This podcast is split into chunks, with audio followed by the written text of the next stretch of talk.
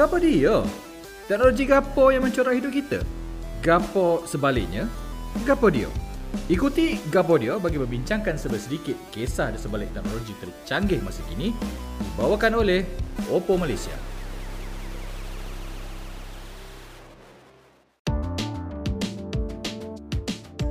Korang tengah layan podcast Aman sebahagian dari jaringan podcast di Aman sini. Apa khabar semua? Aku Mak Pis.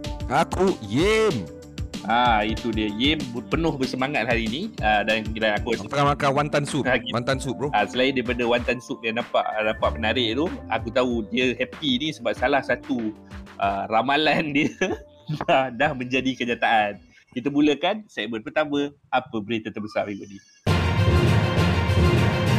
Okay, uh, of course, uh, memang benda ni uh, ada expected, ada yang tak. Tapi kita lihat bahawa uh, laporan telah menunjukkan bahawa Elon Musk memfalkan untuk tarik diri daripada pembelian Twitter. Seperti apa yang Yem cakap, eh? aku rasa kita boleh track balik uh, episod berapa Yem cakap.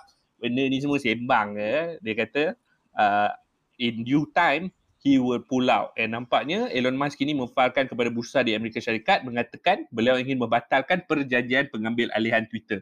So the whole media circus uh, concerning uh, this purchase, I think touted to be one of the biggest uh, in in not not just this year but this decade.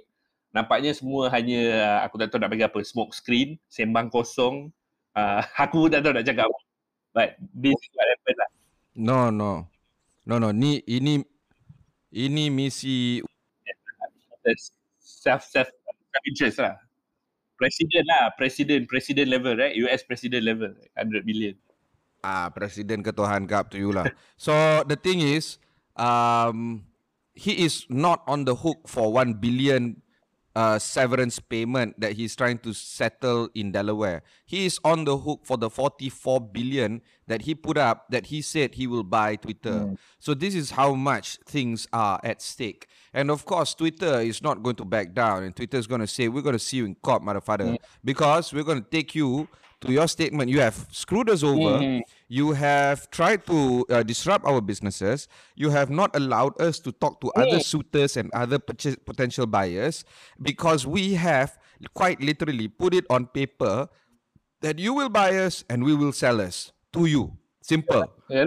And then now the Boardroom punya problem semua kan. yeah, yeah, yeah. So, so this is a situation where he can't get himself out, and of course they're going to the Delaware co- US. So it's not going to be easy for uh, Elon Musk to run away from this. Okay, but at the same time, at the same time, ini mungkin tidak tidak ada kena mengena sangat dengan the court cases that is uh, going to be filed between apa nama Twitter dengan Elon Musk dan sebagainya. Elon Musk is now on uh, banning blocking spree. He has he has blocked he has blocked every important individual coming out of Silicon Valley sebab all these individuals coming out of Silicon Valley dah kutuk dia gila babi. And what was interesting is that all of them siapa yang kena block ni screenshot dia Elon Musk punya tweet yang Hmm. bro dia ni dah jadi persona non grata di da, di dunia tech. Aku rasa become a joke lah. He is a joke. Really? He is a joke. Ah, become he is joke, fast becoming Donald Trump in the sense that people are making fun of him because of his stupidity and because of his arrogance. And now the chicken has come to roost. Padan genggau. But but but just just just wondering, okay lah court case apa, how bad will it hit Elon? Sebab kau tahu kan dia ada case baru ni, dia ada twins lah dengan dia punya employees dan sebagainya, right? But that's personal. But how bad will he be impacted? Adakah dia akan macam, whoa, this is too much or it's just going to be a fraction of what he owns Well, or of, of, hard to of what say. Hard to say. You know why? Because Elon Musk is considered one of the most brilliant minds right now in the world of business. Um, He has revolutionized how things are being done when it comes to Tesla. But if you look at some of the companies that he has created, from the Boring Company to uh, SpaceX, SpaceX. um, it's all been failures in the sense of the execution. Okay, so right now, maybe perhaps his mind is a bit too fast for his entire organization to keep up with him. He has the ability to fill in the blanks in his brain to a point where he does not articulate those gaps to his people so his people cannot follow up with the kind of work that is needed. So if you look at the ni, Tesla truck, It was a, was launched with big fanfare. A lot of people are saying this is the best thing ever. Four wheel drive, Hmm. all all that. Hmm. Nothing happening. Uh, uh, space link, space uh, uh, space link lah kan, yang internet tu. Hmm. Uh, Starlink. Starlink, pardon me. Starlink, no developments whatsoever. Uh, Folks like us in Malaysia, in Singapore and all that still can't get. No developments. And then dia nak buat the fast train uh, underground tu. The Hyperloop. Hyperloop. Hyperloop. Hyperloop. Nothing happening. Um, and now Twitter, nothing happening. So, so one would argue, okay, his success was PayPal 20 years ago and Mhm. Tesla about five years ago. And that's it. Hmm. That's it. He's not. He's not coming out with new things. Ah, so so he has not a guaranteed success lah. he is not a guaranteed success. Okay, look at somebody like Elon. Uh, sorry, somebody like uh, Jeff Bezos. Guaranteed Mhm. success. Also brilliant, Wah, but yeah, everything he touches makes makes Turns sense. Everything he touches makes to go- turns to gold. And of course, Jeff Bezos has one more item yang kita semua kena tunggu-tunggu ni, which is AWS. AWS in my ramalan, uh, I'm going to explore later kejap lagi. But in my ramalan, AWS is going to be the biggest company in the world mengatasi Apple. And I have my reasons for that. Yeah. Yeah, that's one that's one element. Okay. And then Okay, if you okay, look at other peers like um, Mark, Mark Zuckerberg sekalipun, Hmm. he only does one thing, which is Facebook. But through Facebook, he has owned two big So many. yeah, yeah, all the properties, but the two big ones is WhatsApp and Instagram. Okay, he did not create them, but the the fact that he he acquired and then amalgamated it inside Facebook operations, and then they pushed down Facebook as a brand pari pasu with all the other properties, naikkan diri dia sebagai Meta. It's it's amazing. It really is amazing. I'm not saying it's going to work. I'm saying I'm not saying that Meta is going to be the next big thing. But what I'm trying to say is the path of him becoming the world's one of the world's richest man is paved with successes. All right. So Jeff Bezos, Mark Zuckerberg, of course Steve Jobs, itu ini apa semua. Now all of them have flaws, all of them are not perfect. I get that, I get that. But the issue here is if your story is filled with success, one can just pin apa uh, nitpick your your problem. Oh, dia ni Jeff Steve Jobs ni sebenarnya nasty boss, asshole. Dia ni tak reti nak ni. And then si- bukan dia yang buat kerja, orang lain yang buat kerja. Dia dia cakap aja apa dia nak. Yes, yes, yes, agreed. Tetapi adakah dia punya shareholder value from negative brought to I don't know how many trillion dollars masa dia hidup was not done under his guidance. Uh, the, his leadership. the same can't be said about Elon Musk. One guy that I want to talk about is Brian Chesky. Perhaps the Hmm. best company. Yes, perhaps the best company in, uh, in the world right now in terms of shareholder value, in terms of uh, wealth creation, in terms of bringing good to the community. I think Image. Airbnb, yeah, clean. And I think that Airbnb is going to be a model company that we really need to talk more about. And of course, with Brian Chesky, he he doesn't do any a lot of things. Satu aja, itu aja. Brought it up from a two-bit company He to did well. yeah. Okay, so yeah, these guys do a lot uh, a lot better job. The difference here dengan Elon Musk is they are not as loud as Elon Musk is on media. They are nowhere near. Nama, nama tadi mana ada dia keluar masuk TV macam kalah Ya. ni Oprah. Ada. Ah, that's the Betul. difference. betul. That's, it'll be interesting to see uh, the next step untuk uh, saudara Elon kita ni. I mean, he's, he's been in the news uh, for quite some time. Uh, kita berehat sebentar. Uh, lepas ni kita akan ke segmen seterusnya, uh, segmen Teman Amans. Pandangan dan suara anda penting untuk didengari. Ingin memulakan podcast anda sendiri? Kami menyediakan package all-in-one untuk anda secara percuma untuk episod pertama. Ya, secara percuma. Tunggu apa lagi? Jom bina konten digital anda bersama Pusat Media Amans. Info lebih lanjut di us@amans.my.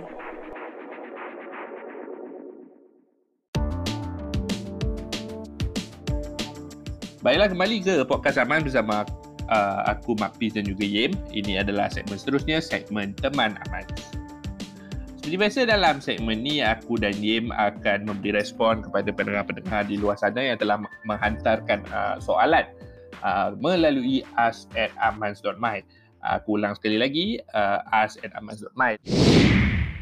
Dan untuk uh, sesi kali ini uh, kita mendapat email daripada uh, saudari Denise yang um, um, bertanyakan uh, tentang uh, uh, work from home uh, ataupun secara lebih spesifiknya uh, tentang hak uh, bekerja dari rumah.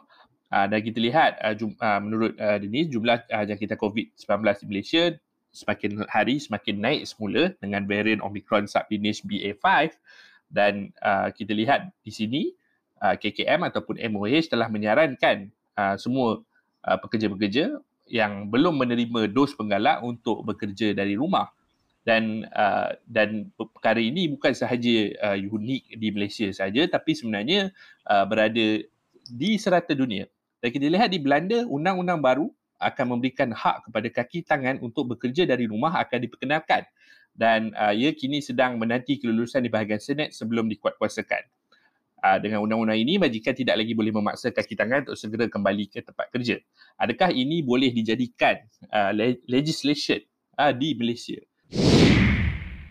Uh, terima kasih uh, Denise. Uh, quite interesting question there. Uh, sebab kita lihat uh, work from home ni actually aku terkejut lah Im sebab sepatutnya dah jadi part and parcel of our life kan.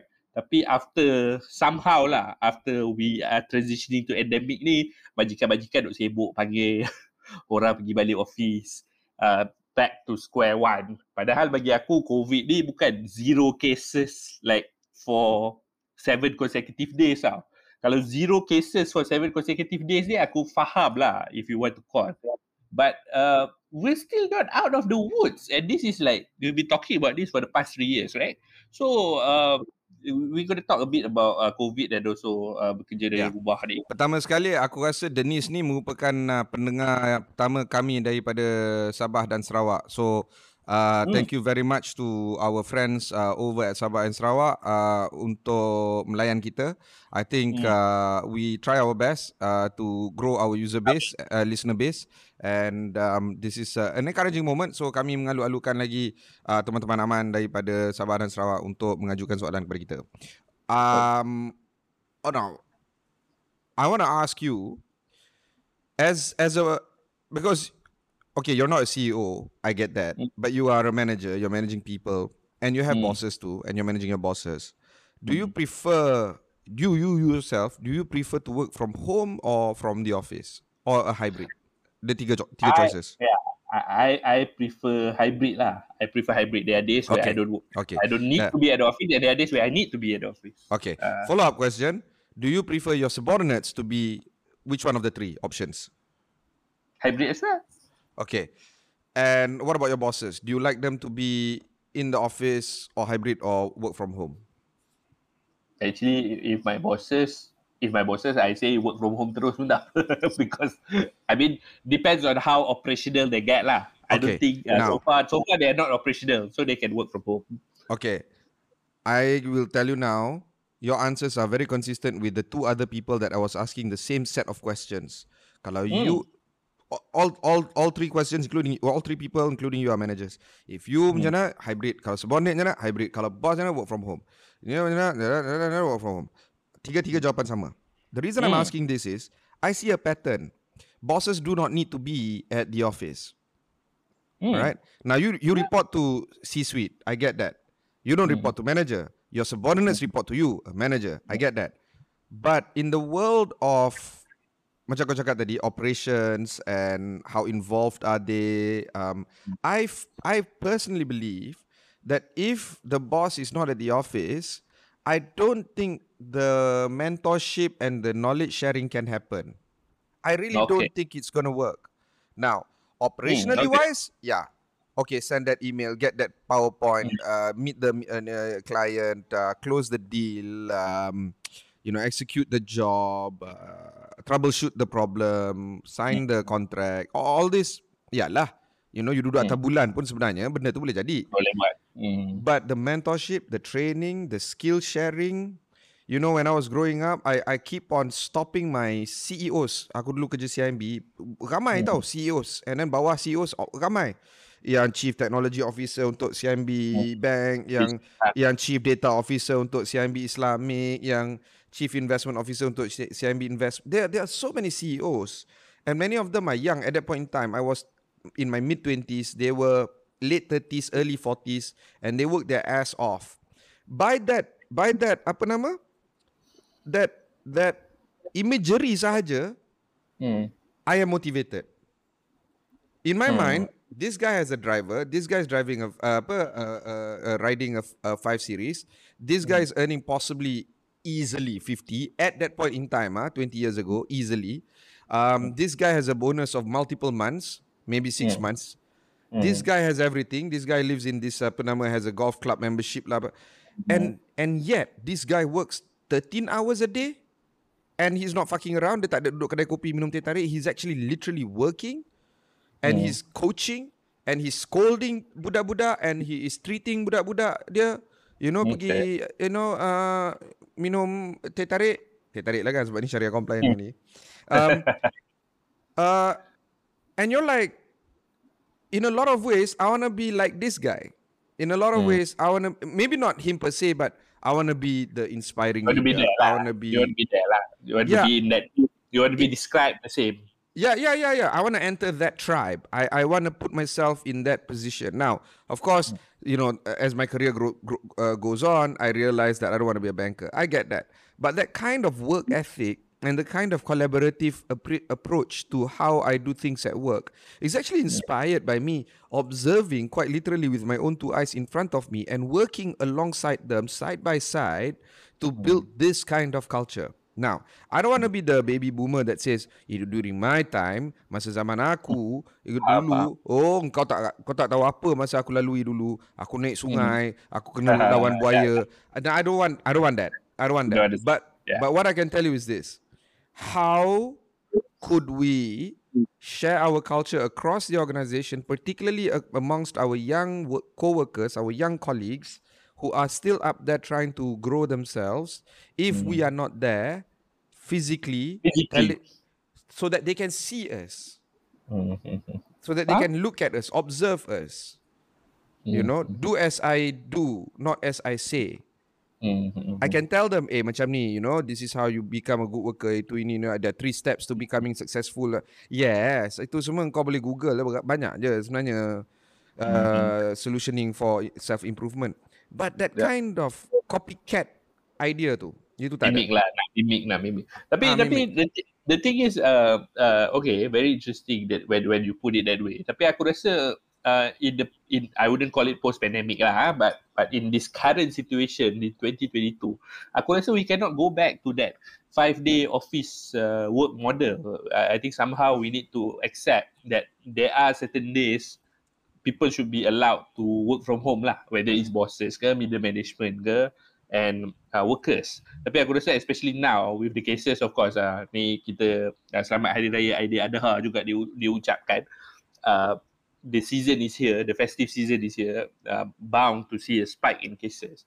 But you know uh, organizations should should be aware of that lah. Dia kena tengok lah what's the current situation and and and adjust accordingly. Because right now i think they are just waiting for government to to say lah oh government kata 30% je boleh kat office ah then only we implement susah Yeah. lah macam tu i mean covid doesn't wait for government so you need to use your own brain and uh, your own uh, thinking to craft your company's policy uh, according to you know kesesuaian lah No, no, I agree. I I completely agree. But um, itu pasal uh, benda ni bukannya all the time and, uh, you know um, uh, what do you call this uh, permanent fixture.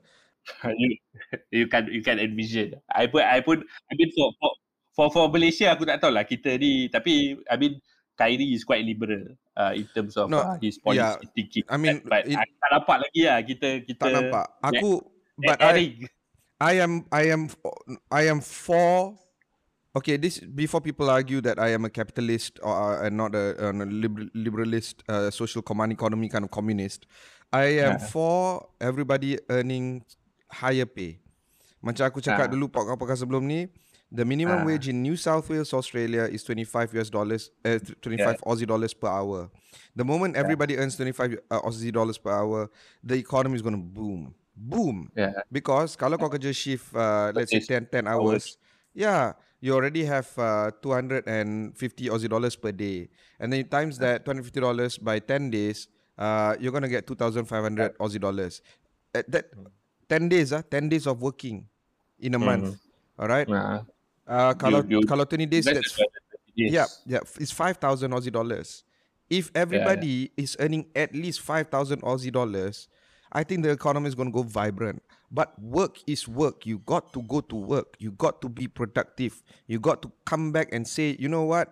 Fuck pandemic, screw whatever that's happening. Kalau kau ada personal issues ke, kau ada apa ke, you, if there are support system, if you can send your nanny, your baby to your nanny, and your nanny charges 3,000 a month, but you're earning 5,000, so be it. So Betul. fucking be it. Get it done. Right? Eh, You can't, you can't, ni, uh, subsidi, subsidi, subsidi, subsidi, Ah. ini, ini, ini, apa semua. Tak boleh macam tu. Tak boleh. It's not sustainable. But everybody earning a big pay is sustainable. Now, Can, how do you then, you as a business owner, you as a company, you justify employees to give big pay? You got to work. And if it means coming to the office and working five days a week, even four days a week pun tak apa. Bro, kan kita dah debate dah. Empat hari Betul. bekerja. Even four lah, days a week pun. Yeah, lah. yeah. I, what I'm trying to get at is how do we increase productivity and collaboration and mentorship? I think. I mean, I'm, I'm a bit too young to start talking about mentorship, ah. but quite honestly, the No lah, mentorship tapi element ya is key, lah, bro. It is key. Tapi tapi yeah, I think if if you are paid well, okay, let, let me give you an example. Why why people actually choose to work from home? Either they're taking care of their kids or like they have errands to do. But then when when you have like adequate amount of pay, you can send to a proper daycare. You can afford to pay OT. You can come to the office, and so it's, it's it goes back to it goes back to sufficient wages lah. Kan? Thank, thank you so much uh, Denise for that uh, mentally stimulating question. Kita berehat sebentar uh, di Tebal Abans. Uh, kita sambung selepas ini dengan segmen seterusnya, segmen ramalan atau The Zoom. Suka membandel? Kali ini kami bawakan vendor lokal bandel untuk anda. Tidak terlepas juga kepada pencinta durian. Boleh makan durian free selepas shopping. Tunggu apa lagi? Jom datang ke Blue Dome Bazaar dekat The Mind Seri Kembangan 15 Julai ini. Boleh ajak keluarga dan kawan-kawan sekali. Layari IG Blue Dome Minds untuk mengetahui maklumat dengan lebih lanjut. IG Blue Dome Minds.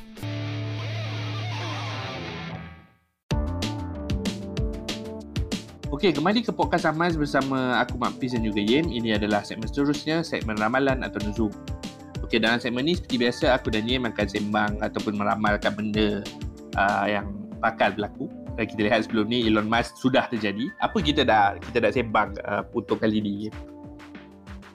Okay, uh, kali ni aku nak cerita pasal uh, AWS uh, menjadi uh, syarikat ter, uh, termahal di dunia. Hmm, okey. Uh, sebab aku rasa um, uh, right now as we see um, AWS is already generating about 40 to 60% of the cash inflow of Amazon. Hmm. Um, and this is bizarre for me because if you think about it, Amazon as a company is an e commerce company. So wouldn't all the cash flow come from the buying and the selling of uh, products on its uh, on its platform, either Amazon Prime or third-party products or any of that sort.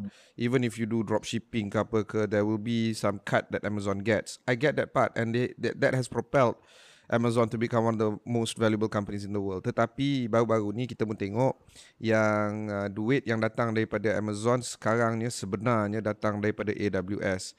Dan apabila sesuatu bahagian uh, ataupun division dalam syarikat engkau menyumbang lebih daripada 40% daripada jumlah keseluruhan sumbangan pendapatan syarikat itu, uh, ini menjadikan sebuah uh, topik yang sangat penting di antara um, board of directors Amazon sama ada nak tetapkan eh, company ini adalah berdasarkan model perniagaan yang sebelum ini ataupun akan menetapkan bahawa perniagaan syarikat ini akan berbentuk seperti yang baru ini. Contoh terbaik, parallel terbaik adalah Toyota. Toyota jual apa sekarang? I just want to test you. Toy- Toyota sekarang, what do you think Toyota is selling? The Oh, you mean the their products? I would say Nah, today. uh, cars. cars. Do you know that more than 20% of uh, cars and parts Yeah. uh, collectively? Okay. Uh, right now, Toyota is uh, getting more than 10% of their revenue from battery sales, car Oh, battery for okay. EVs. Oh, okay. All right. Now, now in, about two years ago, it was less than 1%. Today, it's 10%. I mean, it may, it, apa, if they go with the same trajectory, tomorrow it's going to be 20% from battery sales. One day, ah, ini ini kira ramalan two in one. One day, to- Toyota is not going to be known as a car company. Toyota is going to be known E- as the EV. EV EV provider company. Mm, If if they continue in this trajectory, Mhm. because they they themselves are, don't want to build EVs so much because perhaps they feel that their value is somewhere else. But if Toyota provides EV batteries to the entire planet, Ah. then they are no longer a car company. They are an EV provider You company. covered everything. Okay. Yeah, but but where's the tipping point, right? Where's the tipping point? So for Toyota, it's still too far away to talk. But for AWS, it is today, and therefore, if Amazon wants to stay true to its promise of being the e-commerce company in the world, the, the most premier uh, e-commerce company in the world, they should continue being that, but hive off AWS, sell it off, and spin it off to become a separate company, can retain the name AWS, stop being a hegemony in terms of uh, being a conglomerate. We as investors, we do not need the company to diversify the investments for us. If I bought shares inside Amazon, it is because I wanted to bet on Amazon being an e-commerce play. Jadi, uh, if we talk about how uh, AWS should be, I want to invest in AWS because I, I want AW, I, I, because of my thought process of wanting AWS to be a a, a, a cloud company. So I don't need companies to diversify the investments for me. I just want uh, my my investments to go uh, as an investor to go along as how I intend to pursue it. So in this sense, AWS ramalan aku will be the biggest company in the world, but it has to be spun off. That's how it's. That's how my ramalan is going to Jeff, be. In this year, by the way. this year, wow. Jeff, Jeff, Jeff sayang kot. Sebab tu dia keep, keep, keep, hold, keep on holding tight. Uh, but we'll see. Uh, very interesting ramalan dia. Kita akan uh, berehat sebentar. Lepas ni kita akan ke segmen seterusnya. Uh, segmen terakhir, segmen baik buruk. Okey, cerita dia macam ni. Kamu seorang pengusaha kecil dan mikro. Kamu menjual barang macam-macam. Dan telah tiba masanya kamu membuat penampilan di media untuk menceritakan kisah kamu. Tapi isu dia sekarang, kamu takut. Tak tahu nak start kat mana. Nak cerita apa? Nak cakap dengan siapa? Ini semua normal problem. Di Pusat Media Amans, kami sediakan media training untuk pengusaha kecil macam korang.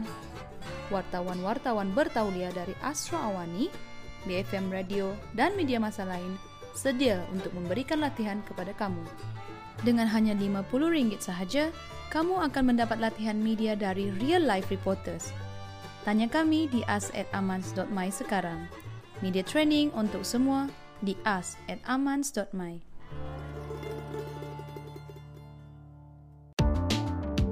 Baiklah, ini adalah uh, podcast Amans bersama aku Mak dan juga Yem. Ini adalah uh, segmen terakhir, segmen baik buruk. Okay, seperti biasa dalam segmen ni uh, kita akan kongsikan apa yang baik dan buruk yang kami nampak uh, bagi sesi kali ni. Aku kongsikan dulu.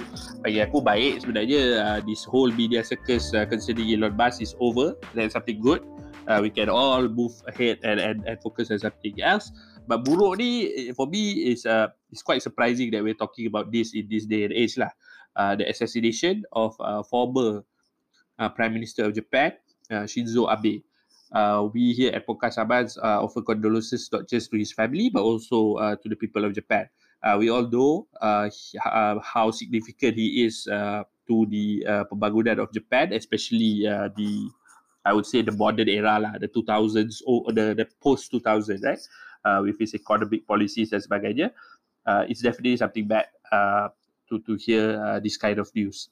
Uh, so so itulah baik dan buruk bagi aku uh, kali ni. Yeah, um, dan I mean nothing tops out that lah because uh, uh, I was reading the news. I don't know anything about Japan and gun laws, but uh, there are on average less One of the yeah one le- less than ten gunshot deaths per year for the past decade. In fact, in 2017, there were only three deaths from gunshot wound. Hmm. Three Hmm. in the entire country. So this is a very rare situation. And the more I read about the guy, the more I think this is a is a very lone ranger kind of guy. And apparently the the, Isolated. the gun lah. is makeshift, Isolated. you know, something like that. It's a Yeah. Uh, homemade. They, that's what they said lah. Because if you if you were to look at it, it doesn't even look like a gun because it looks like a handheld something. Kan? oh. Uh, but apparently it can, it can it's like it works like a shotgun lah. So yeah, I mean I can't I can't top that. Maybe the JDT player lah kot kena tangkap ambil dadah. I mean like yeah, I mean that's a Yeah, yeah. that's a Yeah, I mean that's no topic lah. I mean it's it's about baik dan buruk kan. I mean Yeah. yeah. I mean like it's it's a saddening Yeah. yeah. yeah, it is. It is. Saddening. Okay. Oh, and on that note, uh, kita akhiri uh, segmen uh, uh, baik buruk untuk podcast Abaz. Kita uh, seperti biasa, uh, jika ada apa pencadangan maklum balas dan sebagainya, hantarkan ke asn.ahmad.my. Aku dan Yem sentiasa mengalu-alukannya. Kita bertemu lagi di sesi akan datang. Abang Abu Mekanik Wang, pengasas dan CEO Now Asia International akan ke Sapura Mine, sedia membantu golongan muda dalam kezawanan dan kecerdasan kewangan. Penceramah terkenal ini akan membincangkan isu berkaitan dengan kewangan dan juga perniagaan. Jika anda ingin pelajari cara-cara untuk membina kekayaan, melabur, mengawal kewangan seperti cara-cara untuk melangsangkan hutang dan lain-lain lagi, ikuti kursus Abang Abu di Sapura Mine sekarang. Sila layari www.sapuraproperty.com hari ini untuk ketahui dengan lebih lanjut program ini sekarang. Abang Abu di Sapura Mines bantu anda melabur dan mengurus kewangan dengan lebih padu. Iklan ini ditaja oleh Wahid Invest.